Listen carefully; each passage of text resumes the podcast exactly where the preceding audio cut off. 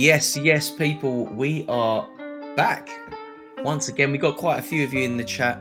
Big deadline day stream up and coming. And uh, of course, I am sat here as always with my sparring partner, Quinny. Quinny, how you doing, sir? I'm good, man. I'm good. How are you, Stishy boy? I'm decent. Yeah, I've had um, a really busy week. Like the family, and so we had the bank holiday weekend. That was super busy with gigs, and uh, yeah, it's been. Uh, I was back to back gigging and at a wedding on the weekend, and you know I've been sort of juggling the kids and work, and off to New Zealand and Australia on Monday. So I've got cramming it in, mate. Absolutely cramming it in, but still managed to get a bit of end product in. We'll get into that in just a moment. Uh, how was your weekend, sir? Any any end product? Uh, plenty of end products for me, yeah. Um, but I managed to get just about. I think I got my ETH. I got my little dose of ETH, and I managed to get a wee tier five champ euro. Uh, if we're going to talk rewards as well, um, which was yeah decent weekend in the end. Uh, I kind of a few things let me down. Celtic big time like as well. I was away for the weekend, like I said to you, and I like I just had my phone on me and uh, also wasn't watching anything really over the weekend. Been catching up like, highlights like mad, but um, I thought for ages I was like I must not have any signal. Like where are my Celtic notifications? like, like so, they just weren't coming. I was like, what's going on, man? I was like, can we go to a pub with the games on or uh, soccer Saturday or something, you know? And uh, I was just uh, just some people just didn't show up um, at the weekend. But I had some good scores and uh, some green shoots of promise that I can take into this weekend. I hope so. Not all is lost. Good start to the you know, positive enough start, but not quite all all the way there. Yeah, I, I similarly. I think uh, my my big hitters were kind of affected by uh, that Celtic um, performance as well. And uh, similarly to you, I was uh, I was wondering if I was missing something. I had to keep like you know when there was no Sorare data um, notifications coming through. I thought, is my is this is the app frozen? Had to go into FotMob check the scores there, and I couldn't believe it. Yeah, I did flick the game on for a little bit, and it just yeah, it was uh was a was a weird one, but yeah, that was kind of like kibosh the U23 super rare division for me. Uh, having Matt O'Riley there, had high hopes for him in that game. Um, Cherki didn't again deliver for uh, Leon. Lyon have had a really poor start to the season. I don't know if you've caught much of of them, but anyone who's watched any of, of their games, and they come up against PSG the weekend coming, um, which will have um, implications on my selection process for the weekend ahead. But um, yeah, on the subject of end product, I managed to scrape in a reward um, throughout all of that. I did manage to get a Champ Euro reward. Um, got knocked down into tier three, um, and picked up a card, a player who I didn't know a great deal about. To be honest with you, let me just get into back re- remind myself of my sort of thought process when when it landed. But um, you know, plays in um, plays in Bologna, if I remember rightly. And it wasn't a player I was cons- um, that familiar with. As soon as I get into my Sorare on my phone, I'll tell you exactly who he was. Let's go. Some there's probably people watching this that are already there, but um, I managed to win myself a Nicolas Dominguez.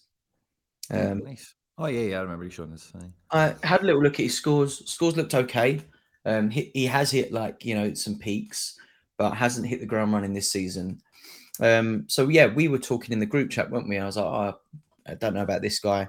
Probably looks more of a sell than a hold. And uh, lo and behold, deadline day and all of the transfer window news flying in. And uh, we got a message in the group chat from Tony um, to show me that this player has now been linked to Nottingham Forest, and um, the deal is impending. So for me personally, that is even more so reason to sell. Um, not yeah I'm not, I don't really feel like I need a Nottingham Forest midfielder in my selection process without any like midweek opportunities there. So uh, yeah, not disappointing. Like it looks a decent enough player, but if he does go to Nottingham Forest, I don't know how much use he's going to be to me. So I've listed him, and hopefully we'll see if we can turn that into a bit of cash. But uh, made a few sales this week as well. Um, sold my uh, Quinten Timber this morning. That went. Uh, he hit 100 last weekend, and I saw a few people picked him up at, you know, above his last price. I thought he's a bit of a luxury player in my gallery to have. I don't really need. I've got a lot of U23 mids. Um, I think that Feyenoord do seem to have a good spot for him in their team this season. But for me, it was just like a bit of a luxury player. Challenger U23 options, I've got quite a lot. Um, and now, yeah, Managed to get rid of him 160 quid, I think, which was nice. And McBride, if you're listening, uh, as you know, nicked my Damsgaard among all of the transfer speculation. I did have my Damsgaard super rare listed about 380 quid, which, you know, is quite a low price for uh, U23 mid super rare. But with the game time he's been getting at Brentford, I was just kind of like, he was listed. And uh, to be honest with you, at the time I listed him, I was kind of thinking, you know, if he gets linked somewhere, someone might jump in and snap that up, which McBride did. But then you have that dread, don't you, Quinny, where you're like, oh, why is, why is, I didn't see that it was McBride straight away either. I just thought, oh, someone snapped it up. First thing I do is figure out who he's been linked to because no one's probably in the market for a Damsgaard otherwise at the moment. Um, so yeah, seeing it was McBride, seeing he was linked to uh, a move to Sporting, which for SO5 is should be if he starts a great move for his scores, but also we are still kind of in the dark about whether or not we're going to see new mints from Sporting and from Porto um, and some of the other clubs potentially in that Portuguese league. So, from a Sorare perspective, that would be like that's kind of like a dream move, isn't it? Like go to a club that is in Europe that contends for titles, wins games, and you know if he's a U twenty three and he finds himself into that starting lineup, you've ticked every box there, haven't you? Low, low supply, potential end of supply. So uh, yeah, McBride may have got himself a bargain, but for the meantime, I've got myself a little bit of ETH to take into the market or into the bank, depending on what I choose to do with it. So yeah, that's kind of the story of my my end product for the week. Um, Quinny, have you had any any movers and shakers in the gallery this week? Uh, not since the whole debacle over the whole. Uh, did we talk about it last week on the show? I don't know if we did. The whole Wirtz thing. Did we speak about that? Or I don't think we spoke about Wirtz on the show. No. No. Not the whole oh, no, we did. we did. We spoke about it, but then I know that it has evolved since. Now I know what you're talking about. We did mention yeah. the offer that you got, the deal that you made, and then I, I think it happened that morning, didn't it? It happened it the morning of a podcast, didn't it? Yeah, it did. So I, no, no, I just couldn't remember if if, that, if we'd spoke about that or not. So I, I won't, um, I won't bore anyone with that twice. But oh, yeah, we spoke about the deal, but then I know that didn't didn't it come about that the guy got in touch with you and had made a mistake on it and was trying to call you out for like not pointing out that he'd made a mistake, but obviously by the time he'd figured out what's gone on, you well, he never, you never got in touch with me as such. Yeah, like so, yeah. I put also put the post out like quite, you know, I thought it was a good kind of dilemma. You know, like what would you do? You know, that's yeah. kind of what I thought about it all. And the guy, the, the guy replied in the thing, and before I had seen it, uh, you know, to really save a long story of tweet threads and he said, she said, and everything, but by the time I'd seen that he'd actually responded to it um, you know, I was like, oh, okay, well, the guy, it was a mistake. Because I was like, you know, where is the guy? If it is a mistake, I don't hear him saying it's a mistake. Some people were saying it was anyway. Yeah. And then I went and looked at his gallery, and my Wirtz was gone. He'd already, he'd already traded it away before he'd even. So it's one of those ones where as soon as I seen that, I was like, well, the guy doesn't up for anything. I shot my message saying, hey, don't know what to do, and then he said nothing. Basically, things, what, what, can you yeah. do? it was done. It was, wasn't anything to do really. I have made actually a bit of a deadline day. I did this actually when I was away um, on anniversary duty, right? But I woke up in the morning. I thought I'd bought them, and then I went and checked my gallery in the morning. I was like, "Oh, I did." How weird is that? I thought it was a dream. But uh, João Moutinho is signed for Braga for he's signed on for this season. Basically, I know he's like 35, 36, but um, a Portuguese legend. You know, like one of the most capped players ever. I think he did hold some sort of thing, doesn't anymore, um, apparently. But anyway, at Braga, whatever he does play for them, you know, here and there. He'll be hopefully a little AA monster. And at 50 quid, I thought, I'll just take that. Like, you know, pick him up. Why not? I was a wee bit under the influence, as it were. And then, as um, I don't know if I spoke about specifically on the show, but when I've been going through uh, the summer, I've picked up like some Girona super rares and stuff like that, and um, got a bit of a collection going there. And one thing that I missed out early uh, in the trans in the, the summer, uh, if I was going to push on with that strategy, which I, was, uh, which I wasn't too sure if I was going to do, was the one of ten Stuani, right? Mm-hmm. It was going for like 30 quid and I never bothered. And then they started a few games and then it was going for like 100 quid. And I was just like, ah, it's like 35. Why bother? But anyway, Pavel ended up with him. So I was like, oh, cool. I'll go and get that. And I paid 70 quid, which I'm not too bothered about. But I got that. And, and that means now my Girona SRs, like I'm locked in at 3%. Oh, nice. Yeah, which is pretty nice. And another kind of deadline day, I suppose, to keep it relevant, uh, Santiago Bueno big centre back at Girona has moved to Wolves. I'm not actually that happy about that, to be quite frank. Um, but you know that'll be some Premier League utility. And uh, with Stuani, like I've, I kind of, but I was looking at him, see, because I've got big Enes Unal who's injured until February. I kind of thought, well, for like 70 quid, a guy that's kind of like Enes Unal until February, basically, that's all I need. So, yeah. Um, so I kind of done that. That, that was kind of okay. Um, and along with Jeremy Tino, I thought, yeah, two week kind of short term plays. It don't really make much of a difference, but the Girona thing's a collection play as well, and the Moutinho one's a wee differential, you know, because that Portuguese league, you know, if you can get Braga at home, you know, a couple of times a season in a good game, that could be a monster. 80 waiting to happen. Mm. That's a good point. You just reminded me. I did. I did actually jump into the market and pick up a card specifically um, for the game week this week, um, and that was Joel Waterman. Um, I picked Ooh. up his card for twenty eight quid. Um, if I remember rightly, he's in my cap mode. I think I needed a, a defender for my 240. Um, and Joel Waterman popped up as a good option. Let me have a quick look. And I'm, pr- I'm pretty sure I said he's in my cap 240. Where is he? Um, yeah, so he's gone in at cap 240 and he done his job last night, putting up 56.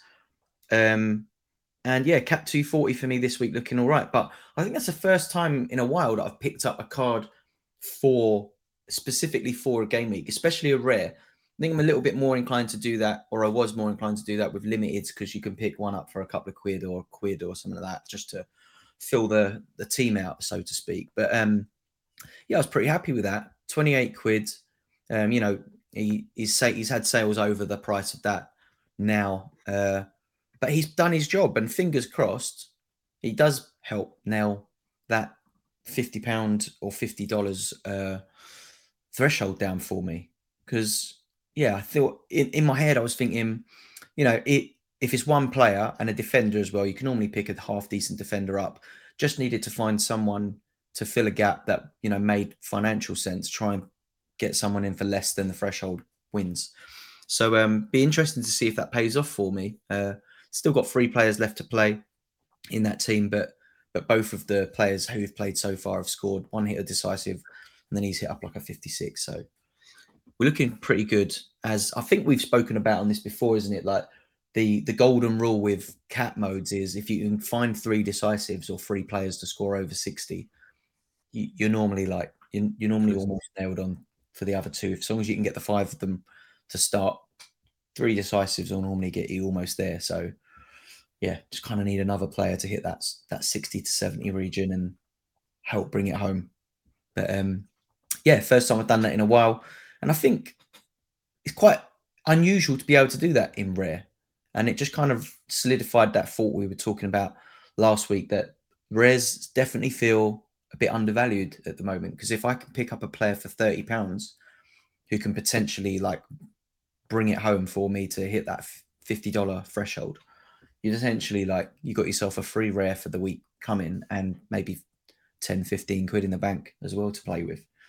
So, uh, yeah, what are your thoughts on the rare market at the moment? Obviously, things have spiked a little bit because we've had the new cards, which we we kind of saw the new cards, didn't we? But now we're starting to see the effect of those number ones being sold. Um, be interesting well, to just, see helps push the market up a bit.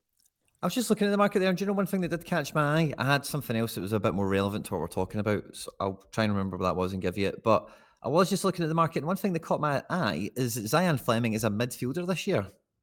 That's unusual. Yeah, Why? that makes Joey, Joey Veerman cards look really nice this year. Like the one of Rare is on auction now. That caught my eye. It's a really nice card. Um, but yeah, no, the rare market, I still think it is. I, th- I still think there's a lot of good value around it. Some good bargains and stuff. Like I say, like you know, Jean and guys like that that are old as f. You know, there's some good value guys at that fifty kind of mark. You know, mm. um, knocking around some good rotation guys that are maybe thirty quid. And really now for like 100 to 200 quid, you can get some decent like players, if you know what I mean, like guys that could really make a difference a few times, not just once. So yeah, it's maybe still the goalkeepers are still the real price barrier of that division still, but I think Rares there's a lot of opportunities to be playing around, particularly with like the transfers. Like the other, I've got another transfer in my gallery uh, this week, which was Tierney going to Sociedad. But one that I did want to hear you talk about this week was uh, the biggest transfer you've probably had, uh, maybe ever. I, I, think this is a great move. I, am interested to hear what you think. But the rookie has he's, he's became a man. He has. He has become a man. He's thrown, he's thrown the nest. Uh, Lee Han-beom, Seoul to uh, is uh, a really intriguing move for Sorare players because I think a lot of us, or anyone who's heard this podcast, is should be aware of Lee Bomb and what he's been doing, obviously in the K League. Um, so I'm really, I think it's a great move for him in terms of like career progress to move to a club who have a really good um, strategy. You know, like they're in that kind of mold of like the scouting, the data science, the data scientists behind a lot of their moves. So it I think it's interesting seeing a player move to that club from the sort of Sorare perspective because we all know statistically Lee Han-beom has done really well in a club at Seoul who haven't been at their peak at all. Um, he, you know, he's got a mistake in him, but for the most part, he's been pretty solid.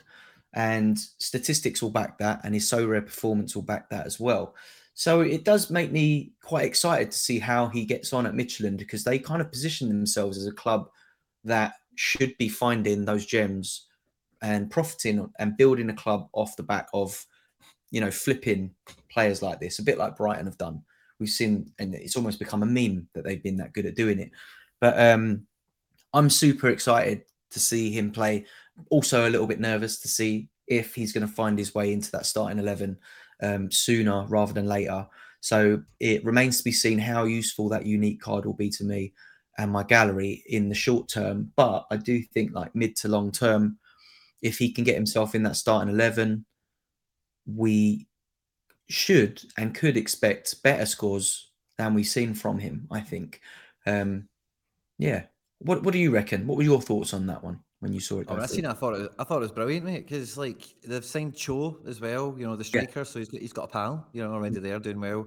And like you say, Midtjylland like are quite firmly like a Europa League group stage team. If you know what I mean, like they're, they're not a bad outfit. They should be in the top four, top three, top two of their league.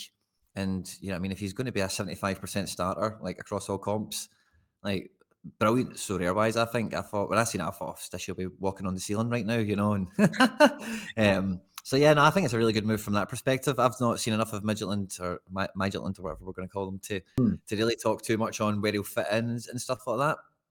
But um, but no, I, I, think it's a great transfer, and it's one of those ones where when I seen it in Sorare land has been no stish. Like when you get a transfer, so many people will just go, "Oh, I need to sell that guy now." But that's yeah. not a transfer where that's necessarily the you know maybe it is, but it's not definitely that's what most people would do because it's potentially an, an upgrade. Because Seoul have not been amazing either. No, you know.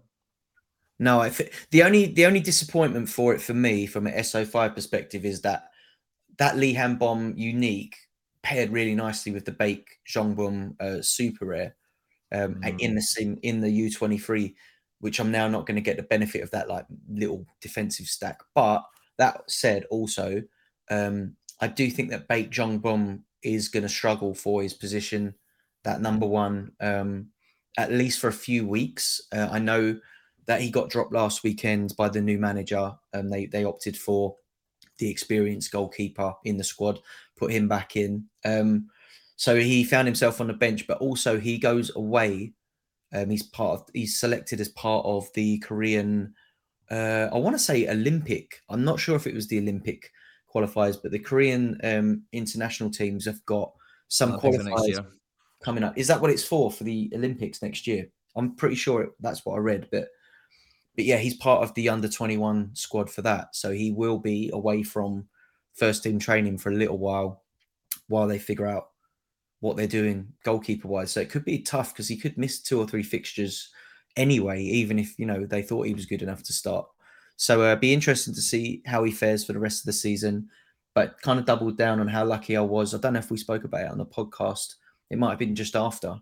Pretty sure actually last week we were talking about how I'm trying not to buy anything, and then later that day went out and managed to get myself a, uh Chris Brady super rare, which uh, now for me, I'm lucky I did because it keeps U23 super rare open. Um, especially if Lee Han-beom goes straight into that team and starts rolling, then I am going to need a U23 goalkeeper. And I think Chris Brady, although Chicago are leaking goals for fun at the moment, uh, he's a little bit more more so uh, nailed down as the goalkeeper, starting goalkeeper at least for that team, um, and prof- possibly for the foreseeable until you know a Premier League team or someone comes in and sticks him on the bench like they did with Slonina. Um, so yeah, it was um, yeah, it's been an eventful week in terms of we've had a few ins and outs um, unexpectedly. Someone in the chat has just reminded me I also bid on a Kuryu Matsuki's unique.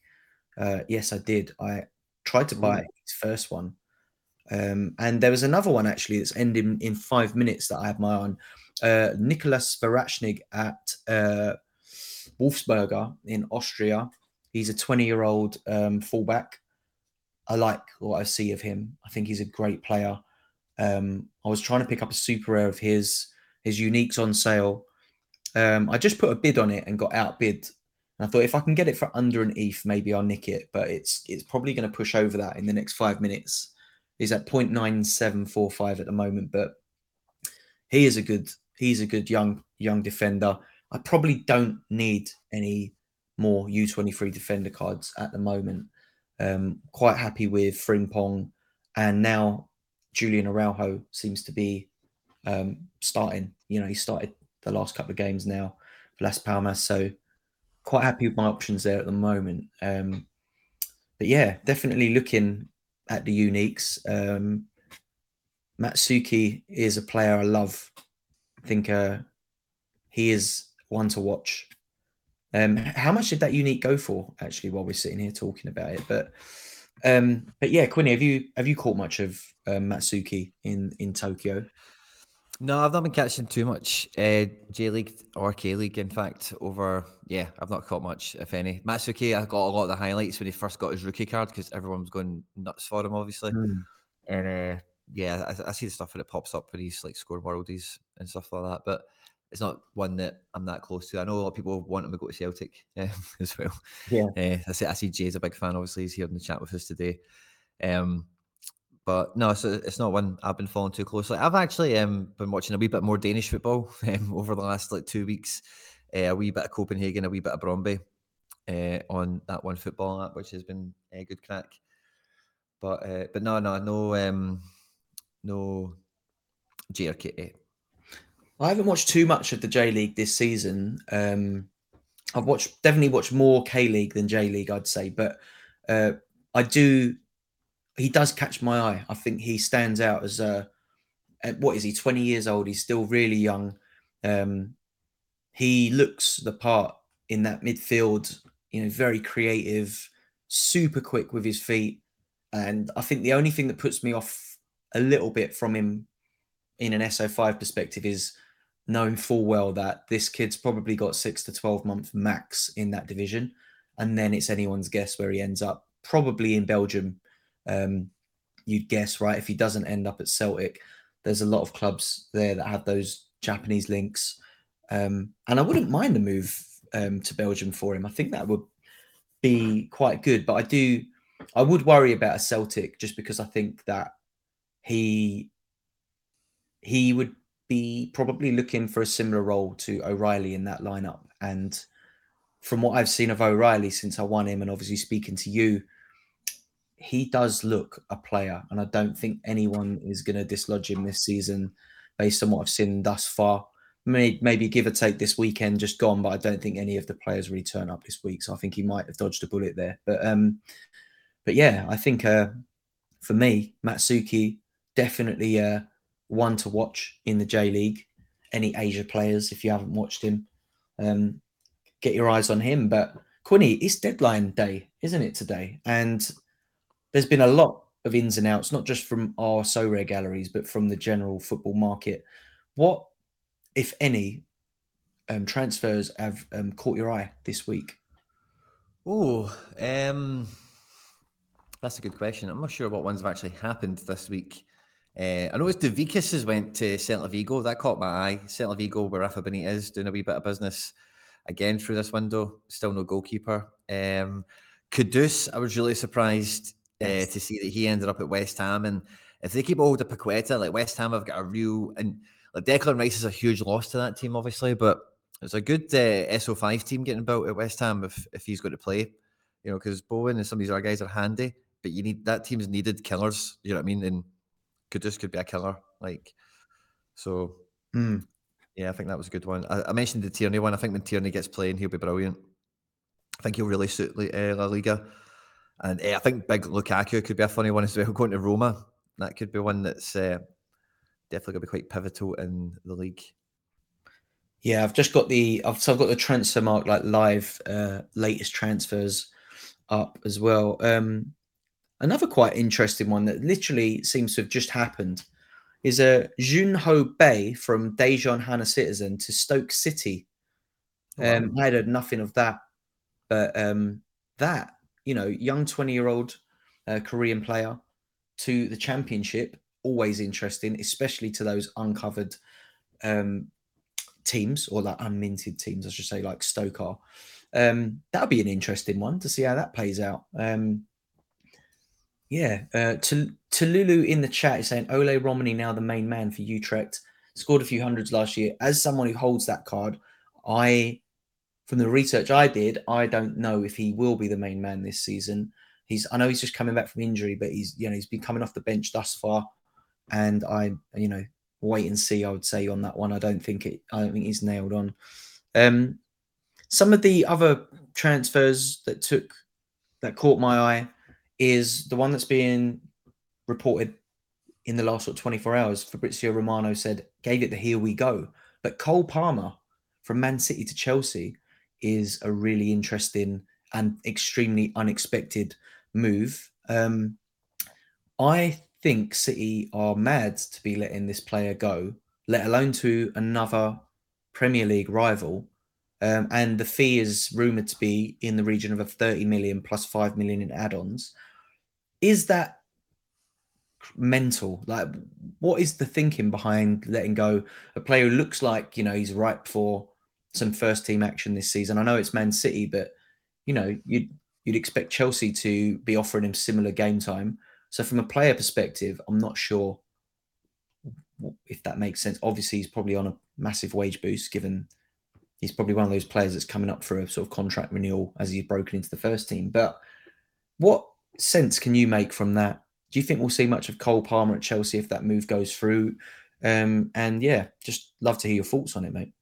I think yeah, he has to be promised minutes. He's making that move. I think it's a terrible move from City. Like, see when you get like Foden finally breaking through to the team, and then you get the sniff of this guy not far behind him. You think, oh, there's actually a bit of a homegrown kind of feel coming into the squad. You know, like, kind, like organically in the best way that they're coming through in these like elite circumstances.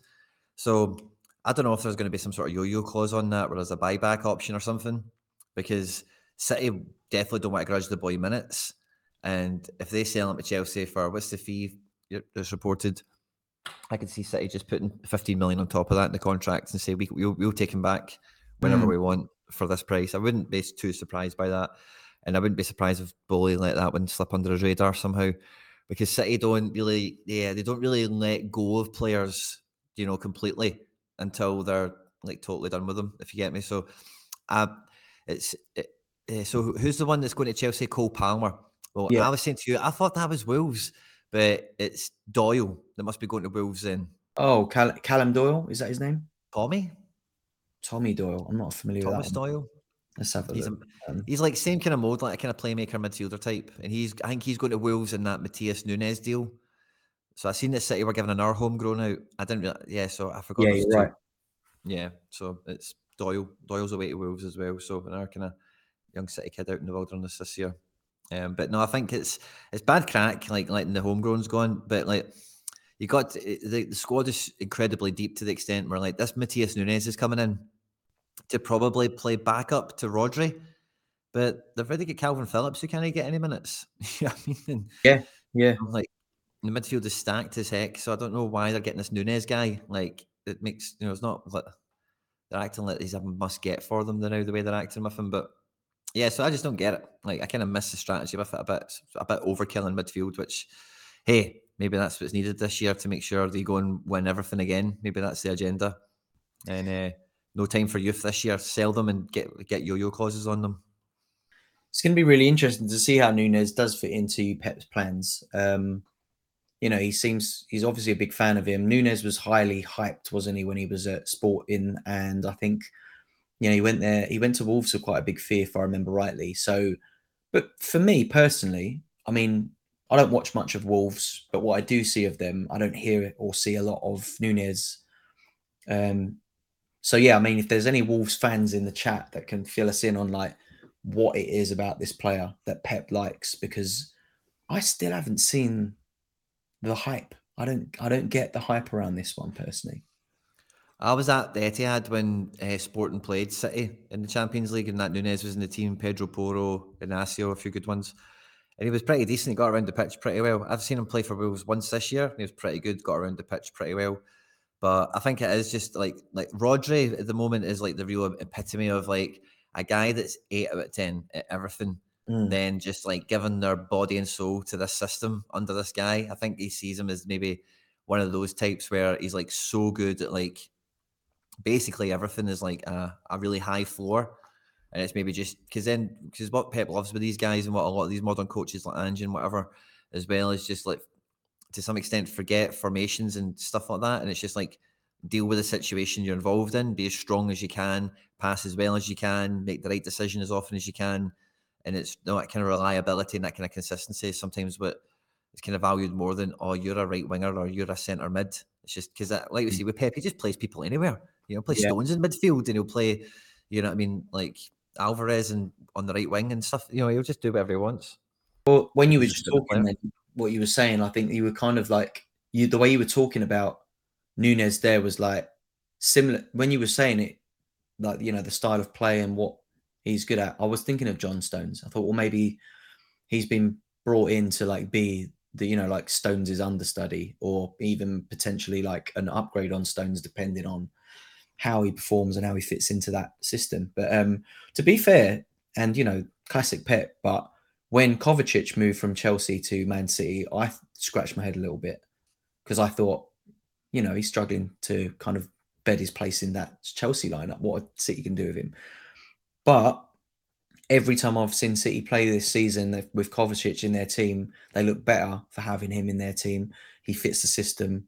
Um, so yeah, I know we everyone bangs on about how good Pep is and blah blah blah, but whoever's kind of in charge of um, recruitment there, alongside Pep, seem to get it right nine times out of ten. So maybe this is the move that he needed to prove, at least to people like me, the the the quality he actually does have. So be interesting to to see that. Moldy's in the chat saying uh, he he can carry the ball well up the pitch, but it's very sloppy and giving away simple passes. Um, yeah, I think that's that's got to be quite a common issue, isn't it? I think like defensive midfielders is is ball retention, ball winning, interceptions. Obviously, are normally quite high in that position on the pitch, but also, I mean, I, as someone who holds a Joey Veerman in the position he plays, he does give away when he does give the ball away. You know, not nine times out of ten, it's a long ball, right? Given he's trying to be creative, trying to put that final pass in, but the ones he does miss do tend to be quite sloppy, uh, given away. And you know, he's I think he's ironed a lot of them out since his move to PSV. But when he was at Heerenveen, he used to give the ball away a, a lot more than I thought he should have. Um, but yeah, maybe maybe then you know from a Wolves perspective, if that's what you're seeing from Nunes, maybe then the Nunes to Man City, if he can iron that out of his game, we'll see that kind of vehement effect on on him there, where he will start to iron that out of his game a little bit through coaching and obviously getting older as well. I think you know the experience comes in heavy, doesn't it? I think Veerman and Nunes probably at uh, similar ages in in terms of where they're at. So, yeah, definitely an interesting move. That um, Quinny, what about Lukaku to Roma? Did you catch much of that one? Yeah, well, Yeah, I think that'll be pretty big in the. I don't know. I, I think Serie A this year is going to be get the popcorn out. I think it's going to be a bit of a soap opera. You know, when Lukaku plays Juventus and stuff like that, or yeah. when he plays Inter. You know, when he plays half of the league, basically, it's going to be some sort of problem. And uh, Jose's there as well, and it just feels like yeah, there's a wee bit of pantomime in Serie A this year. But what I was going to say, somebody threw out in the chat, and I thought we can't not mention it. But Fati has went to Brighton. he didn't want to go to Tottenham. He didn't want to go to Atletico Madrid. There was a few really big teams in for him, and he's like, "Nah, I'm going to Brighton." that Ansu is Fati, the next Messi, as he was like crazy a minute ago. Yeah, I mean, it's at Brighton. that was the first thing I saw on uh, on my phone when I woke up. Went on Instagram, and it was like Fabrizio, here we go Fati to Brighton, and I I was absolutely baffled. I had to double check I was it was the right Fabrizio. Didn't see that one come in, but I like it. Uh, I like that move for him. It's going to be great for Brighton, but I do think that he'll get obviously way more minutes there than he would have got at Chelsea or Tottenham. Yeah. But um, yeah, that was. I think that shocked me more than Cole Palmer to Chelsea did. Um, Fati to Brighton. Is is he on loan or is it a permanent move? Did you get into? I think it's a loan with a. I think it's a loan with a clause. Is what I've seen. Interesting. And that means as well, maybe there's a wee bit of the wage budget been released for maybe Barca to. You know, the chat is now it's Felix is the number one target. Yep. Uh, so the Felix kind of tug of war that's been going on is going to go all the way to the end of the deadline. I think. Yeah, it's interesting. I think um, yeah, I'm looking. I'm looking on Transfermarkt at the uh, sort of like the rumor mill, and uh, some of my favorite rumors here are uh, Andy Carroll to Amiens. That's funny. It's not even rated, so I don't know if it's happening. But um, Sydney Van Hooijdonk to Celtic, um, kind of like there, is there? There's a little bit of um, like Van an emotional attachment there, isn't there? Could you I think he's like Van Hooijdonk's nephew or something. Thinks his, yeah. maybe his son, but I think it may be his nephew. But I don't know. Like we're in the market for a striker apparently, but I think we're about to sign this guy from Brøndby, Kvistgaarden. Oh yes. Um, so I'm not really too buzzing about that. I've just seen as well. Vito Van Crooij is going red X on us. I think he's away to Saudi. Um, oh, and great. I think we were speaking about it before we came on, but um, Odysseas has went to Forest. Yeah. So yeah. lots and lots, lots and lots of moves. Like I'm just yeah. sorry, I'm just trying to catch up with the timeline on this. But Odysseas uh, uh, to Forest is another one worth having a kind of like quick chat about because they obviously just signed Matt Turner not long ago from Arsenal. Do you think that Odysseas out outdoes him and puts and puts that number one shirt on for Forest, or do you think that Turner will keep his place? I mean, there must have been a lot of managers that were really happy um, when Turner moved to Forest, but also there must have been a few that picked him up thinking you know, relatively nailed. cheap. You nailed.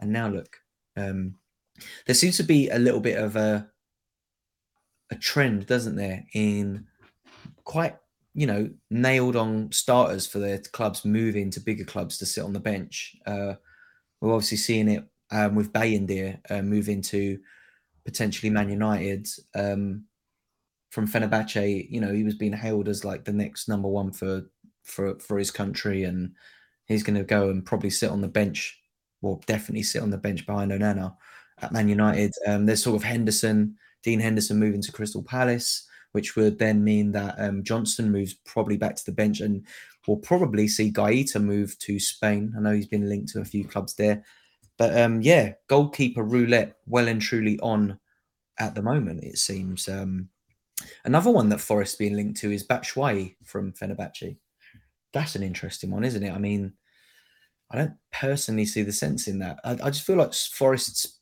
Forest's um, business in this and the last few transfer windows for that has been baffling at best. Like, what yeah. is what is the aim? They don't seem to have a plan, do they? They just buy everyone. They've got loads of. They must have loads of players whose wages they can't afford. People they need to off the wage bill from last season and they're just bringing more and more of these players in without any real focus or you know there's no there's no real identity or or pattern in the kind of players that they are signing. Uh, could you make any sense of their transfer dealings in these last couple of windows? No. They've been absolutely mental. And as well we're talking about your the boy that signed that you won this week dominguez. They, uh, I think part of that deal is Remo Freuler is going back to Serie A, and Remo Freuler was pretty good in Serie A, so like he's maybe mm. a decent wee cap guy that's going to be emerging uh, from from all of that. But yeah, no, I'm seeing João is actually trending on Twitter at the moment, so it must be João Felix. You've got to admit. Uh, no, it's João Palhinha mainly for Bayern Munich. That seems yeah. to be charging on as well, which is just another move. It's like I don't know why they want another midfielder. Like I just don't get it. Um, I tell you what, I've just seen one that's that's really piqued my attention, and probably yours as well, Quinny. Nat Phillips to Celtic. Are yeah. you, you having that? So I'm I'm kind of mixed on this one, right? So we actually have like I would be quite happy to be like our defense is kind of okay, right? But they're injured. That's kind of the main issue. So I don't mind first and foremost it being a short term person of some description. First and foremost, that's the the thing I'll start with. The only thing I know about Nat Phillips is that he's halfway decent to the extent where uh, Ben Davies, who plays for Rangers, who Celtic were linked to, couldn't get into the Liverpool backup defence because of Nat, uh, Nat, whatever this guy's name is, Nat Jones. So I know he's better than Ben Davies, who plays for Rangers at the moment. So that's at least one thing. And Klopp does speak kind of highly of him. So it's one of those ones where see if he can come in for a few months and just be everything we need him to be. And he's only on loan, and then our guys come back to being fit, and there's no pressure to keep playing him. And then you can just let him go when our guys come back fit. Then, as long as he does the business, good move. Yeah, smart, maybe. I've been sat on his super rare for an absolute age because I bought him Ooh. as I, I, bought a, a really intriguing Liverpool um, bundle that popped up a few years back, and it had um, it had Nat Phillips super rare, um, Rhys Williams super rare, Divock Origi super rare, Jota rare, and uh, Takumi Minamino rare. Um, I can't remember what I paid for it, but it wasn't a lot. It was maybe like just over an ETH or something like that. It was it was a big deal. Um, I turned down a deal with Nanzo, I think, for Origi when he moved to AC Milan, which I would absolutely snap his arm off for uh, today. I know he's being linked to Nottingham Forest and a bunch of other clubs as well. Um, so it'd be interesting to see what happens with Origi. But Nat Phillips, um, I've just been waiting for him to move for years, as has Nat Phillips himself probably. He always seems to fall foul of an injury in the squad, which means they can't let him go because they need him as backup. And there is talk that that's going to happen again this window. So to see him linked to a club as good as Celtic um, would be massive for me in terms of my SO5 options, especially having that Matt O'Riley midfielder, you know, yeah. been, been, able to double those two up in super rare um, would, you know, put me about the sort of challenger leagues a little bit more. But you know what? While I've got you on, like, in terms of the way that you approach SO5 and stuff like that, we've, we've probably touched on it a little bit as well on the podcast before, but I'm always quite put off by the thought of those Celtic stacks going into the Challenger, and I like to. It, it's put me off entering Challenger a little bit. Um, I know you're more of an All Star Pro guy, but um, something I wanted to bring up, which kind of like on a Sorare uh, point of view as well. Obviously, we have this weekend for the first time the month long competition Ooh. started. So you want to be entering All Star Rare, All Star Rare Pro um, your best four scores over the next eight game weeks, I believe it is, or seven game weeks, um, will be tallied up to put you in an overall leaderboard in those competitions in each scarcity. So All Star, Super Rare, All Star Limited, and then All Star Rare and Rare Pro. Um, Quinny, has that altered your thinking a little bit more at all? I know you've always been quite a heavy All Star uh, Rare and Rare Pro player, but I do. It does make me wonder um, what players like people like McBride, who have very, very uh, Celtic heavy, Celtic strong um, lineups. Do we think people like him and people who play the big stacks are going to be looking at rare and rare pro with eyes to those prizes at the end of the month, or do you think that they will stick to their guns and try and win in the regions? I I think it's hard to say. I don't think anyone re. I don't think any of those whale accounts. I feel like I don't think any of them readjust on this one. I think it's more guys like us that might. Oh, do you know what? I'll put this this guy I'm on the fence with. Let's put the stronger one into All Star. Maybe one or two of us do that kind of thing. Um, so that's what I think. I think more people are. Like, I heard Sean saying it on the strategy show. Sean Newsham, PSU fans, uh, like you'll kind of judge it after you've had a few game weeks, and you'll see like, oh, like this game week actually I could really fly up, and you maybe kind of assess it as it happens. But the leaderboards look quality. The competitions look really good as well. In terms of like it is all star, it's all it, pros included as well, which I know some people had a question mark about at the time. And uh, yeah, I think at every level of the game, it's way more exciting. When it comes to the actual Celtic stack part of it, but is like, I, I know like I don't play Challenger really much, if at all. And no uh, other people that have Celtic cards generally, that's not even part. You know, they do play Challenger, so it's kind of hard for me to say what will be going on in general with this new monthly leaderboard and how that will impact it. But I know this weekend, I am completely segregating my Celtic cards together and putting them to one side. And whatever happens in that game happens in that game. It's Celtic Rangers this Sunday um, at uh, Ibrox as we mm. um, at Ibrox um, this weekend. So I I still back us to, to win, and if we get a good result, then we'll score massive because it'll be a blood and thunder kind of match. Yeah, but I'm not that confident about it, so I'm not putting big Celtic teams out anywhere this week with any player. The only one I've kind of had half reliability on into like a competitive team is Kyogo because I know he'll play and he's just the most likely guy to do something um, yeah. for us. So I couldn't not like take him out because I'm quite late on forwards with uh, this weekend. But um, yeah, I don't think you're going to see many Celtic players this weekend on the leaderboard. No, that's good to know. Might it might come into my thinking when I'm putting my uh, Sorare lineups together um, later today. I've already made a little bit of a start, so a little bit little bit less thinking to do there um, after your input. But uh, another, I'm looking again at some more transfers and sort of we'll talk about the SO5 impact. Another really interesting one, um, Donny van der Beek leaving Man United, um, potentially hey. to Lorient. Um, I like him as a player a lot. I don't think, you know, he probably didn't get the opportunities he deserved at United. I think we deserve, owed him a little bit more um, than he got, considering he was playing behind McTominay and Fred in the pecking order. I think, you know, he had every right to be angry about the lack of minutes there. Um, but I moved to Lorient for him. For me, I like that because obviously Lorient um, lost um, Enzo Le um, this summer and are lacking a little bit of dynamism in the midfield there. Um, Donny van der Beek will definitely bring that to them. And I think for me personally at least, that the level at which he'll be operating against um, will suit him at Lorient. I think it's a, a, it's a similar standard, if not potentially even lower, I'd say, than some of the Eredivisie games that he would have played really well in um, during his time there.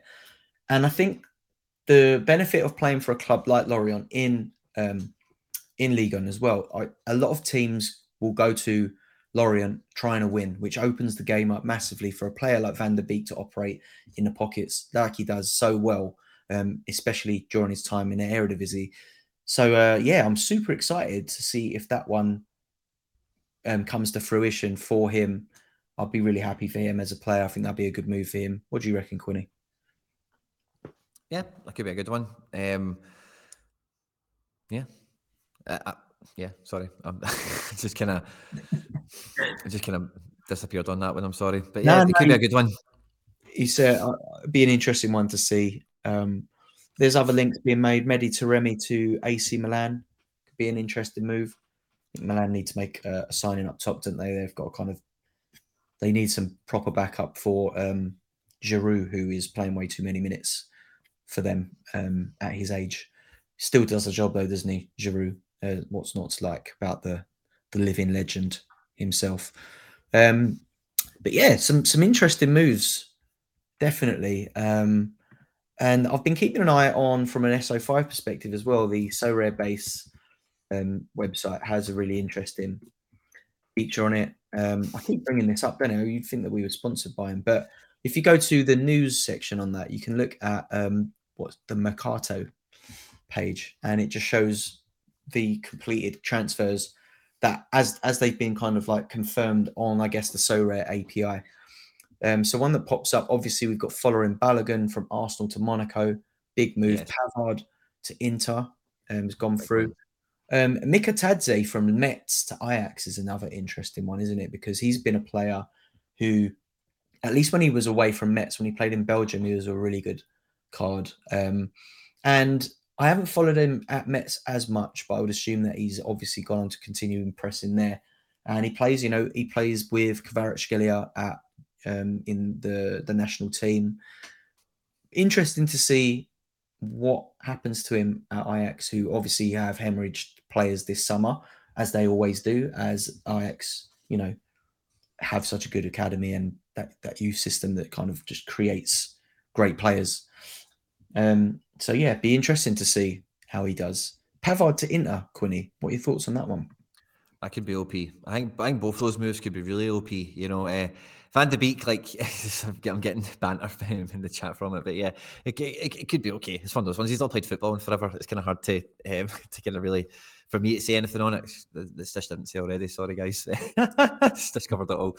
But um, but those two moves I think could be really powerful because Pavard, like that back three, is a back three. You know, and Zagi's had that team playing the same way now for like three or four seasons. Just made it to a Champions League final, won the league previously, and uh, Pavard has been desperate to be not a right back for somebody yeah. for like since they won the World Cup. So I think this will be a good move for everyone. And as we've seen with that inner defense, like they can break seventies, they can they can score really well um, in a lot of different uh, situations. So he's not going to be playing right wing back instead of Denzel Dumfries. He's not going to be playing left wing back instead of uh, Dimarco. So he's definitely going to be in for centre back. I don't think there's any ambiguity.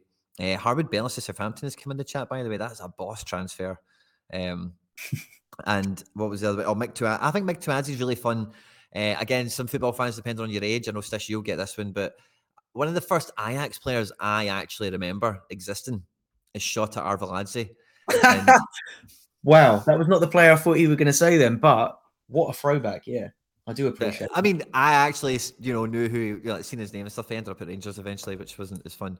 But um, but yeah, so like another Georgian kind of striker guy at Ajax, I can dig it. You know, it's got vibes about it. Mm.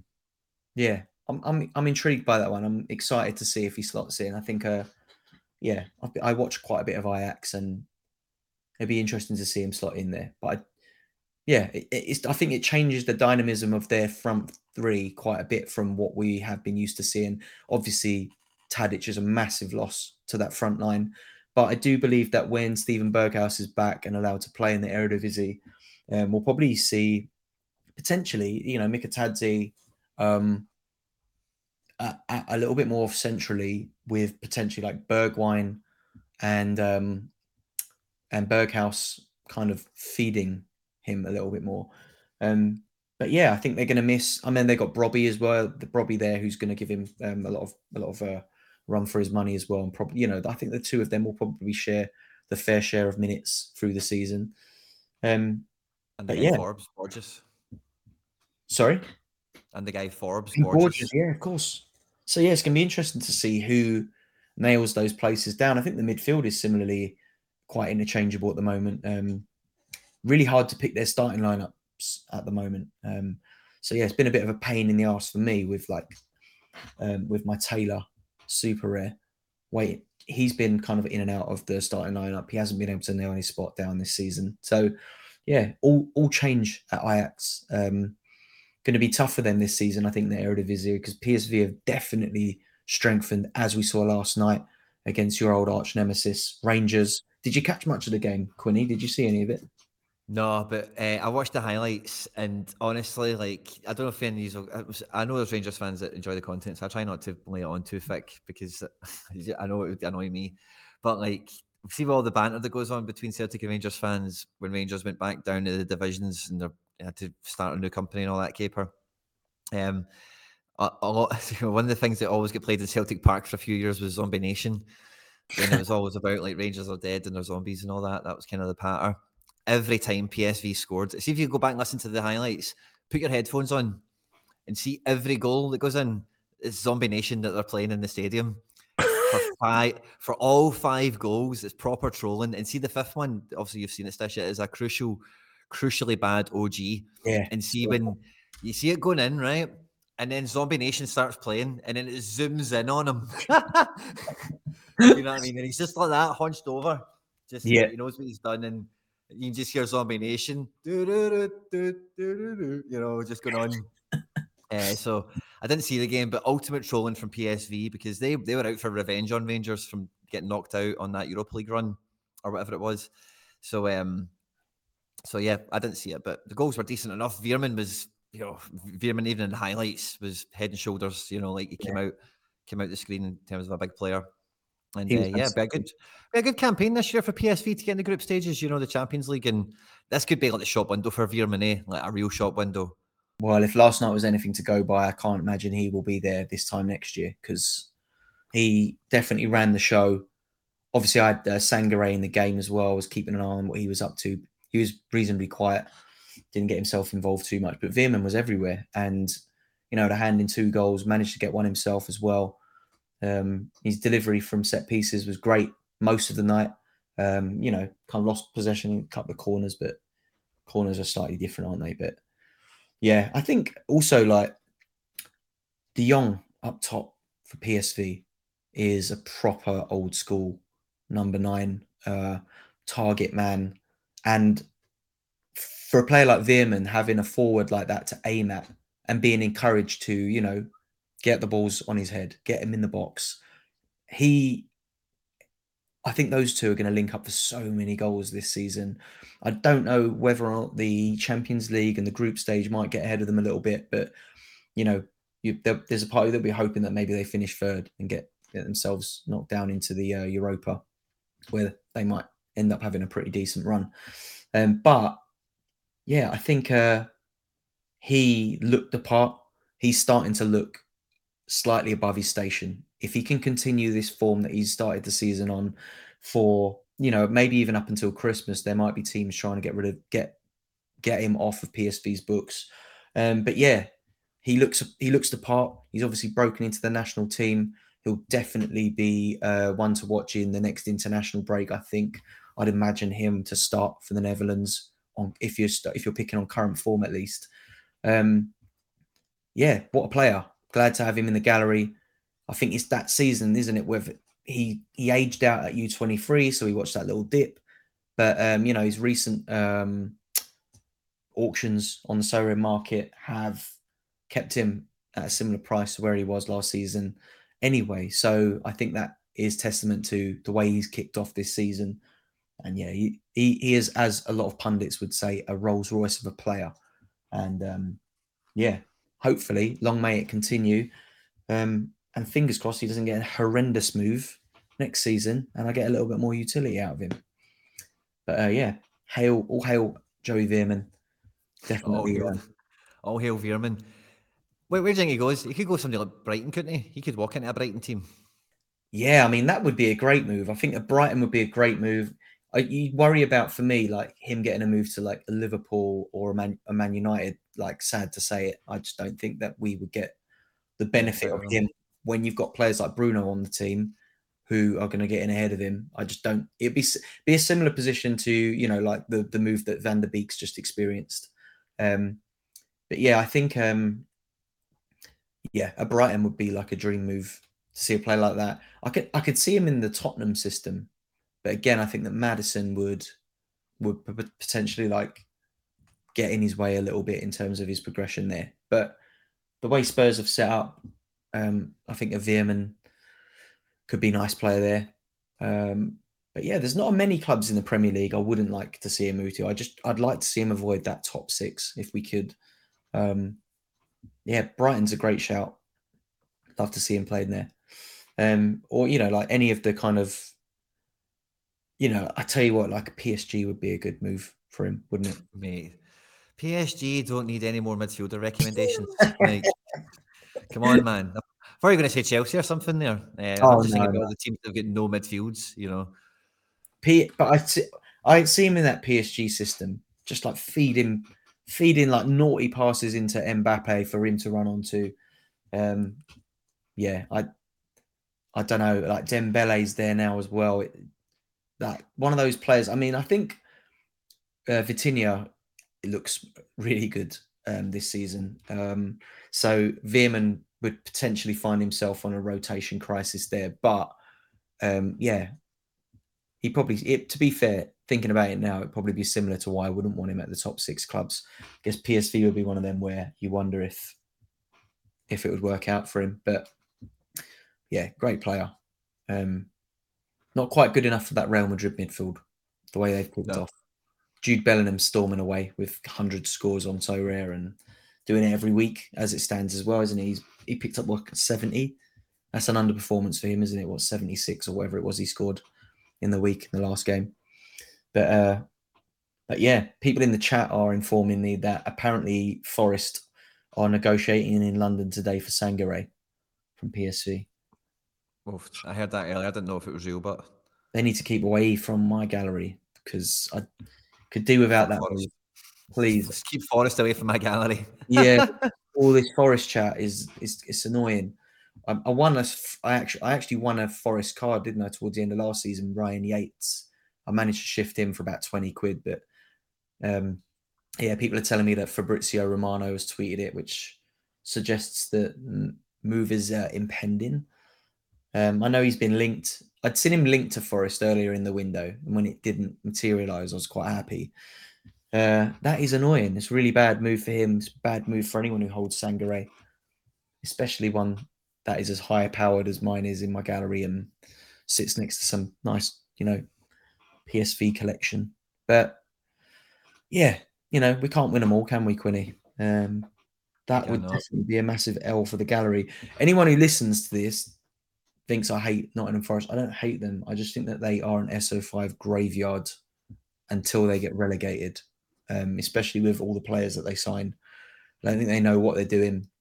Uh, the manager looks like he smoked a few zoots um, before the game every week, doesn't he? He looks he looks he looks like he's stoned all the time, and I think this, his uh, his his um his signings look a little bit like that as well. If you were playing Championship Manager at the time of said Zoot, but uh, yeah, that is uh, that that is how it's going on down there. But um, apparently, Ange and Spurs are going in for Conor Gallagher. Um, Quinny, have you? What have you made of Ange's start um, to life at Spurs? They've been absolutely ranting and raving about him on every platform, every uh, sports talk show I've been listening to, every podcast, you name it. Um, but yeah, let's let's get into it here. Ange at Tottenham, what have you made of it so far? Ah, it's definitely been hit the ground running. I think going out to the League Cup, you know, when they get knocked out midweek, I don't think they'll be too happy about that. But he didn't win a treble the first season he was at Celtic either, you know, so that's not exactly um, a bump in the road, um, if you get me. So, but mm. no, I think I definitely think they need transfers, but because when I look at the squad, like he's done a good thing of being Ange in the sense of like he will make the players work that he's got, but he will go and buy guys that will just enhance it even more. And I think Richarlison is the biggest like square peg in a round hole. It's in mm-hmm. that team when you watch them over the first two. Son hasn't quite quite found where his place is yet in terms of like really to get get some scores going. But I think the midfield three, like I, I, if you're Conor Gallagher, I don't know why you would go to Tottenham because I don't see anyone getting in ahead of Sarr, Bissouma, or Maddison right now. Like they seem all to be firing. I think you would really need a real difference in quality to come into that midfield to make it better. Like they've performed very well so far. But as we know with Ange, loves to do like for like swaps through the mm-hmm. game. So maybe that's part of it. Um, but no, man, I've spoken about Spurs a few times with the Ange situation being potentially dark horse material. They're sitting third in the table at the moment, and they've got a great game this weekend, mate. They're playing Burnley, and you know mm-hmm. Burnley are just going to try and keep playing like their Man City, even though they're no. Yeah. So it's going to be great for Tottenham. They could score three or four again this weekend for me, you know. So that'll be now. You mean, where will that put them after that? You know, they're third now. You know, where could they be after the next weekend? You know, and they've all they've got is weekends to play. They're out the League Cup. They don't need to worry about any of those midweeks that might crop up in December or something. And the FA Cup, I don't think you need to think about that until January for round three or whatever it is. So, or whatever round the Premier League teams come in. It's normally like January time. So, yeah, like Spurs are coasting, like they are cushy, you know, for the next little while. So yeah, it'd be really interesting to see how they fill out. I wouldn't have minded. I think Fati was approached by Tottenham as well, and I seen that they're after the guy from Forest, Brennan Johnson. Yeah. They do need they need some sort of solution in there. They need a guy that can that can clip like Kyogo go, Kyogo's goals in that system. You know, twenty to twenty five from being that top pivot, that arrowhead. Yeah. So Richarlison could do that job, I think, in theory, but it doesn't really seem over the first couple of games he's he's close to it. So I think that's the biggest thing for them. Yeah, maybe. I think they're. I think they're finding finding their rhythm. Um, the club and the fans definitely seem to be well and Defense and goalkeeper looks brilliant, by the way. Uh, oh, yeah. Romero, Van de Ven, Udogie, Porro, maybe even Royal. I think they might rotate a touch, but Vicario as well. Vicario is like the perfect amount of crazy for a goalkeeper. Like you want them to be a little bit mad, but you still need them to be like clever and good way how they control the game and whatever. And that Vicario is like a nice. He's a nice cocktail of those things, you know. So I really like their defense this year as well, which is not yeah. something you see about Tottenham. Vicario um, was a thorn in the Man United side the whole game. He pulled off some absolutely unreal saves in that game.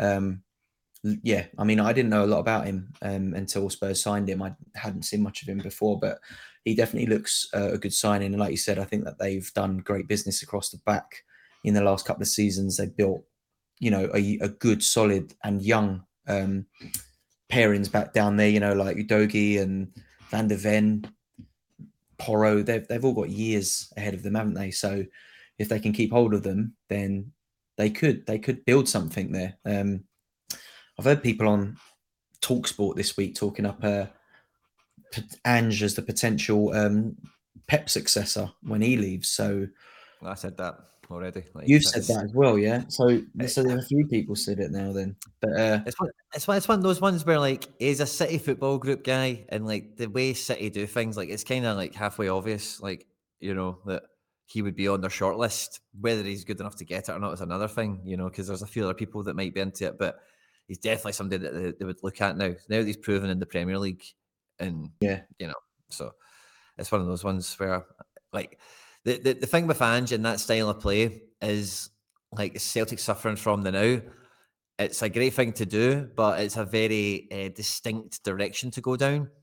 And the thing that City have is that is the exact direction that they are on. You know, is playing that yeah. way. So it's uh, it's one of those ones where those things kind of align up really well. And we're kind of suffering the now because we're trying to like get back into some sort of close to normal like way of playing or tactics or whatever, whatever Brendan's up to and some of the players are just struggling to readjust or you know whatever. So um, it's definitely like you, you're not going to see him get linked to. Uh, you know, you probably wouldn't see him take on certain jobs as well because of the whole style of play thing, and some teams just wouldn't probably go after him uh, in that sense. Whereas I say I feel Man City definitely would, you know. So I'm yeah, on that. He's definitely getting a lot of fans be interesting to see how the next sort of few months pan out for him, definitely. Um, but people seem extremely excited and impressed with what he's done up to this point. Um, as Brezza in the chat says, there's only three games gone, though. I would hardly say he's proven in the Prem. Sorry, Quinny. Uh, it beat Man United. Drew yeah. Brent. See if, see if you go and watch that Brentford draw. The penalty that went against them is the softest penalty you're going to see all season. And they lost their main centre back 15 minutes in after a concussion. So they draw mm-hmm. with Brentford too. Brentford, where were they last year? Eighth, seventh. They were in the top end a lot of the year. Brentford have been getting a lot of plaudits. Beat Man United, and then they wiped the floor with somebody at the weekend. I forget who it was now. And uh, Wolves. No, it wasn't Wolves. It was uh, oh, Wolves had Brighton. I think I can't remember who it was, but they had a good game, and they've got another good game this weekend. But no, I, am not saying Man United is the test, if you get me, but he's got the players play, and that, that's the battle. See, when you're saying is a prem, you know, see it be proven at that level, is can you get the players to to perform on the pitch in the way you want them to? And see when you see like people down in tools or managers that can't make it, the teams look lost. The teams can't impact a match. The teams don't ever really get any sort of uh, identity on the pitch. But you can see straight away that he's got that going, and see if you can get that onto the pitch. Then that is, you know, like I know it's only three games, but I can tell you quite easily now we're going to see a, that happen from Tottenham all the way to Christmas. Who knows what happens after that, you know, with injuries and other stuff that happens. But I think you can say the guy's definitely up to it. And, you know, time will tell further, you know. But like Matheus Nunes, who we were talking about earlier in the show, was much better at Sporting than he was at Wolves. But mm. Man City, yeah, they didn't want to buy him when he was at Sporting for 40 million. They're happy for him to go to Wolves and then we can see him run about a Premier League pitch and how does he cope in that situation.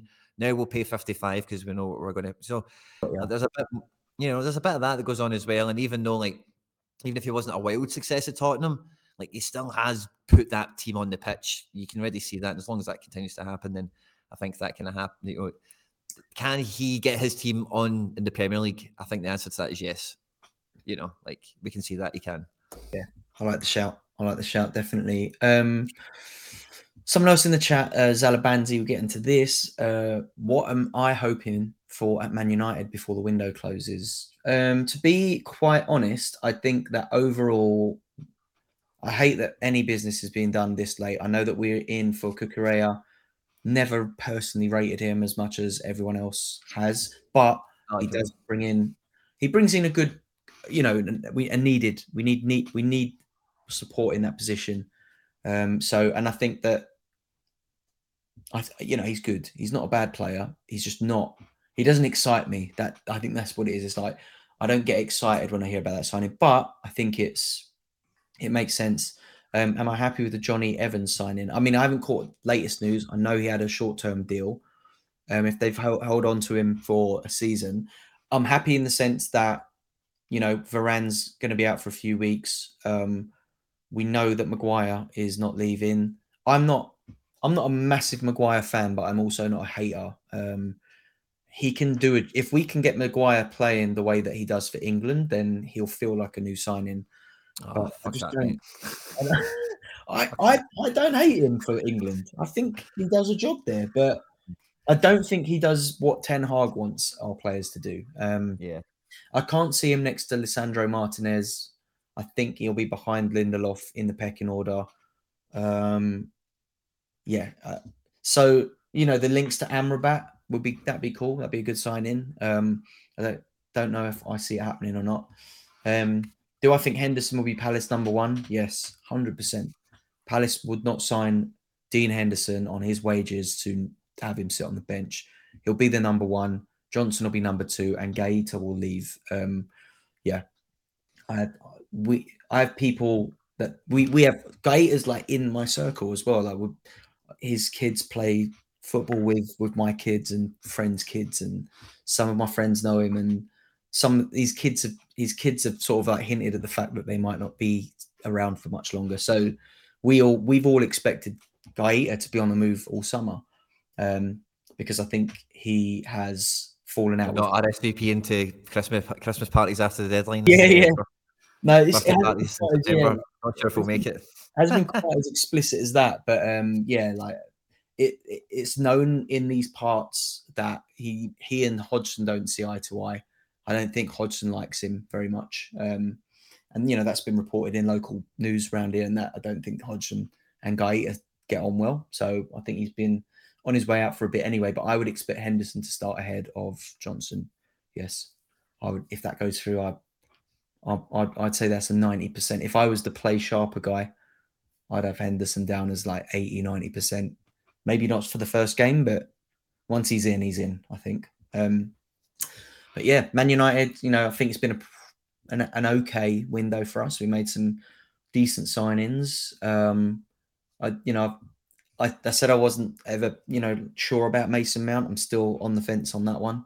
Um, Hoy- Højlund is possibly my favourite signing of the window, but he's yet he's yet to you know kick a ball for us. So fingers crossed he does the business when he comes on. But yeah, Onana, has done all right.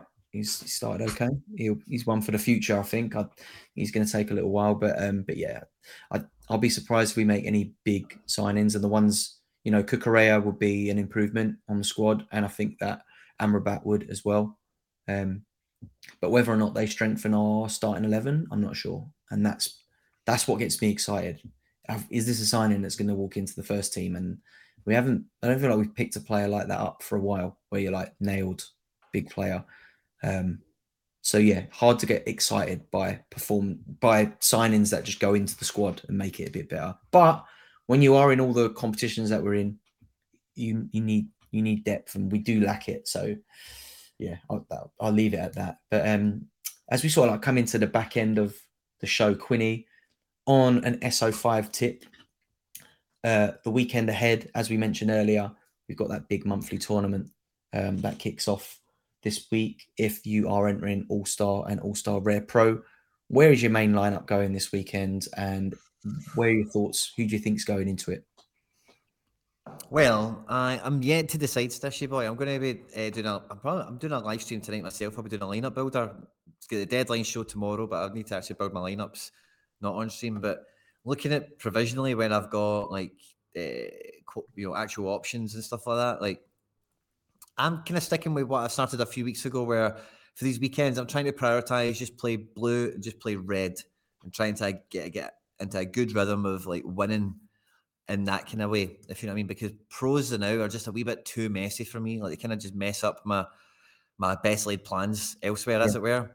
And you know, it started off okay. I got a rare threshold and I got a tier five at the weekend, but um, like I was so close to maybe doing a bit better. So I'm hoping this weekend, if I, I'm going to try and stick to this strategy for a little bit longer, um, while I track how many thresholds I catch uh, through September. I think there's like ten game weeks or something, and I can try and get thresholds six or seven of the times or whatever because of what players I've got.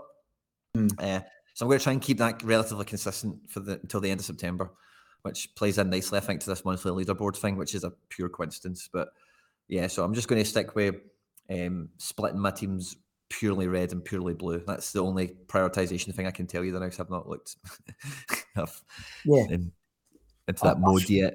I feel that as well. I think, um, especially since you know we've moved into the the thresholds and that, and we got that cap 240 in super rare, and it's so appealing to try and win that. Um, I always try and put a good lineup into the 240 super rare and then the all star, just again chasing those cash positions. Um, so I think naturally, anyway, my all star super rare and cap 240 having my best cards in it weakens my my pros. So I'm better off not using the blues in pro, putting my best cards as strong as possible in rare rather than rare pro. So rare pro has been almost like a hit and hope for me with like whatever's left of the supers and the red cards, um, which is kind of the backwards way of doing it. But I do think that, like you said, if you're going for those super rare divisions, it does you got to go for them properly. But also, in terms of like if you take the bonuses away, the the points needed to win in those divisions is actually lower per head than they are in their kind of rare and rare pro um, divisions. So if you really aim for those super rare divisions, you you can find yourself in the cards you know, people will argue that, oh, you know, the value of those cards is not as good as winning a star in Rare Pro, but you forget how hard it is to win us like those tier zeros in Pro. You have to be finishing like top three or something like that, right? Whereas, you know, uh, uh for the you won't get a cash equivalent of a star rare, I don't think, in a like maybe a tier two super, but you will get the, the utility because I think a good tier two super really pushes you up the uh, pecking order in the super divisions a lot more than like winning a tier two rare would in the rare or rare pro divisions. I think a tier two super it it gives you it gives you play in those super rare divisions. So for that reason, I definitely like you, Quinny, have been thinking a little bit more. Let's go super. Let's go cap two forty and all star. Um, and yeah, like I, I think I still have enough about my gallery to put a decent pro division out. Maybe in like one, maybe in all star, maybe in U23, um, but not so much in the regions. I very rarely get into those challenger or, you know, like champ, Euro, rare pro. I think I entered that a few weeks ago with what looked like an absolutely outstanding team. And I didn't even win a tier five with, I think, a 380 points or something like that. It still wasn't enough to win anything in pro, which I think is what tier three is the lowest in pro. But yeah, it just made me think even more. Let me stick to these blues and reds as much as possible. And then pro is a little bit like a you know, treat it like another training lineup and see if you get really lucky with the fixtures. But um, yeah, I don't think it's changed my decision making for the weekend too much because I normally go quite heavy in All Star and uh, All Star Rare Pro anyway of late for the reason that I'm chasing those cash rewards. I do think it's going to make the floor scores of those cash go a little bit higher. So I think it's going to be a lot harder to win on the weekends, but looking towards the end of the month, I'd like to think that I, I've got enough about my gallery to be able to get into those end of the month rewards as well. And the way it looks, you know, you're going to be winning rewards each week, but then the potential big reward at the end of the month. So yeah, I'm, I'm I've got my eyes firmly on that that prize. I'm definitely going to be going into these uh these next few game weeks heavy in All Star. Um, yeah, in those modes, definitely for me. Um, and looking at the fixtures to get back to that other point I was making, um, I am going to have all eyes on Leverkusen again this week. They have absolutely game this weekend. They started Leverkusen run the show. absolutely home game. Uh, you know, um, if you look at the odds, eighty-one percent uh, win to win, and you know, someone who holds Odilon, uh, Frimpong, Super Res, I can put them both in the same team with my maxed out Florian Wirtz. Um, and yeah, I'm thinking, even though what I've just said about Blues and, and Reds, because of the way fixtures have lied for me this week, um, and because Wirtz is a red card and the other two are blue, that for me has kind of bent me into U23 Rare Pro a little bit to try and fix them in with a couple of other players. Um, I could take that into Champ Euro, but I think that the ceiling or like not the ceiling, the floor is a little bit too high to win a card in that division. So I think I I'm disagree with that. take those. I think if those cards bang, mate, you can whatever division you can get them into, you'll do well. You know, like that's had OP fixture this week. oh yeah, Like they should they should smash like big time. So I don't know, mate. I would look at the best keeper and the best. What's your Wirtz a mid or a forward? he's a mid one. Yeah. So Nah, at the best keeper, best forward. And then uh, that's a great day three you've got. I guess so. The other option I've got is then to so pair those three: the Frimpong Super, the Odilon Super, and the Wirtz Rare. Do I then pair that with Ter Stegen in goal and Mbappe and put that into champ? Because at the moment I've got it with Sounds like a went. Sounds like a winning team to me, mate. It does sound good. Then I definitely have some good options this weekend. Um, but yeah, I I don't know if I take that into or yeah, or do I go all star with that and and and look at some other goalkeeping options? Um, yeah, I think um who Ter Stegen's away this week, away from home, but that doesn't really matter for Barca. Yeah. Um, yeah, in terms of goalkeeping fixtures this weekend, Osasuna don't score lots of goals, mate. That's who Barca Yeah. have. Osasuna will score maximum. I know I'm jinxing it, so I'm really sorry, but they'll score a maximum of like one goal if you're Yeah. lucky. They don't score much, so I've just jinxed it. up. so sorry, mate. So you reckon I go into would the, and then what would you do with that lineup? All star or champ? Would oh, you, mate, I'm going into this week thinking Frimpong's capable of 75 to 80, Odilon is capable of 70, and Wirtz is capable of 100 this week. So if you've got that as a core, mate, like, I don't know, it's whatever division you think you could bang in. Like, Mbappe, you've got to be good for, you, you fancy him to do well. I'm not too sure who their game is this weekend. got to be Leon. who have started Leon. poorly? Yeah, okay, fair enough. Big game as well, I suppose. Um, away from home will be some atmosphere. Uh, Yeah. And then Ter Stegen's a great keeper, but I, I don't know. All Star Rare Pro, maybe it's a wee bit tougher because of the monthly thing. But in Champion, mate, I got a tier five and I had Captain Rodrigo on a 40 and I got a tier five. Do you know what I mean? Like the rest of the team did okay. Wirtz dropped a 90, All Black did a 60, you know, some things like that. But um, I got a card with a captain on a yellow, you know, like a score, a really bad score. So mm, I wouldn't, I wouldn't rule out champion with that core. Yeah, I mean I've got I've got some options. I'm going to do another. I'm going to do a completely fresh draft because uh, another thing that we haven't even spoken about, but just look looking at my sort of saved lineups that I'd done earlier in the week was uh, Jesus Ferreira did not um, turn up last night for Dallas again.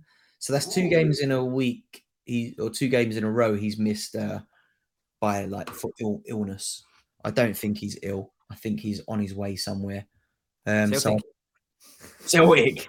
I mean, I haven't actually looked at that um, since last night. I was thinking it looked. I thought he's probably off. I haven't given him a search to see if there's been any developments there.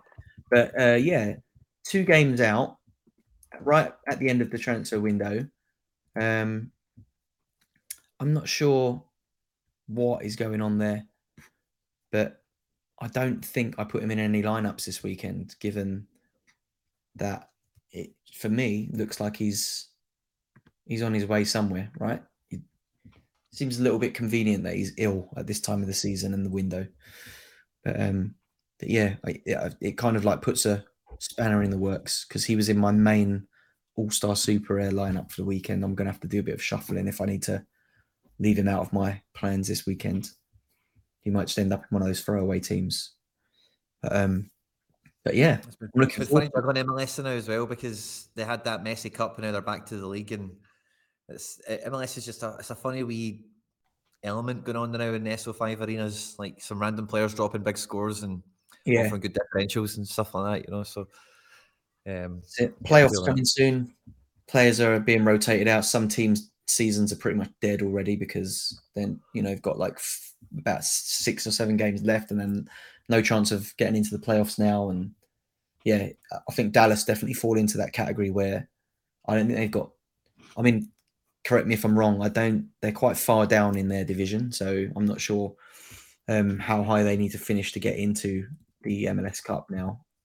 But seven or Yeah. eight games left, depending on what team it is, in the fixtures left to go. But Oh, okay. I mean, they they could still scrape their ways in, right then. But um, but yeah, it definitely feels like that, doesn't it? It's uh, some teams feel like they're winding down. They've got one foot on the beach already. Um, yeah, definitely feeling that. Um, I, I get you. The MLS spanner that's thrown in, especially in the midweeks, is a bit. You know, it's anyone's guess who starts for who at the moment. But um, but yeah, I think I'm going to have to consider leaving him out of my plans this weekend just because we don't know what's going on with him, and I just get the vibe that he's he's transfer fodder at the moment. uh, um, in doubt. But yeah, if in doubt, leave them out. Um, I think we've covered a lot, Quinny. We've we've pushed on a solid like hour and a half worth of uh, of, of chit chat this week, mate. End product, mate, not chit chat. Yeah. Well, on on the subject of that, someone else did ask, Quinny, how was your last week? Any end product misses? Aye, plenty of that. So that's all sorted. That was all good. Oh, Did, did say leave that for the end, eh? Oh, congratulations anyway on the uh, on on the anniversary. And someone else asked me, I'm obviously off to New Zealand and Australia next week. Going to be away for three weeks, so we'll see if we can squeeze some end product shows in. I'm going to try and bring my camera out with me and try and get some content and shoot some bits and bobs while I'm away. They asked me if I've ever been before. Um, I have, but it's- it's been about ten, nearly eleven years since I last went um, to Australia. I haven't been to New Zealand for even longer than that. So um, I'm really excited about going. Obviously, I'm away for over three weeks, which is long, but um, yeah, I get to go to Queenstown in New Zealand. That'll be the first time I've ever been there. Um, is going to be a bit of a whirlwind. I think I hit three cities in three days, so there's a lot of flying and a lot of moving around there. Um, but yeah, I'll get to spend a bit of time in Perth. I've got friends out there I haven't seen for a little while, so I'm going to get to spend some time with my mate, and it's his birthday while we're out there as well. So, yeah, got a mate in Sydney, mate in Perth. I haven't seen for a while. So, yeah, looking forward to the gigs, but also really looking forward to just hanging out.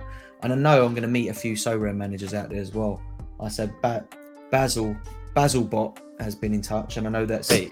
um, a serious name is out there. I think he's in Wellington. He's already asked me for some guest list spots. So, uh, yeah, if you're out there um, and you're in town, uh, let me know. Be good to it'll be good to meet you at one of the gigs. Turn up in a football shirt, and then we'll have a chat and a beer after the gig, no doubt. But uh, Quinny, it's been a pleasure, mate. I've uh, really enjoyed chatting through all of these fixtures and deadline day and all the fun that we've had. But um, yeah, time to love you and leave you, and hopefully we can get something going again while I'm while I'm out. I said Thursdays are, are quite available for me. It just depends on the time difference and what the sort of Wi-Fi situation is in any given location, I guess. But uh, but yeah, it'll it'll be great to uh, to get it cracking again, mate. Fingers Well, crossed. Good, good luck to you this weekend, mate. Good luck to everyone else. And to you, big up everyone. Take care.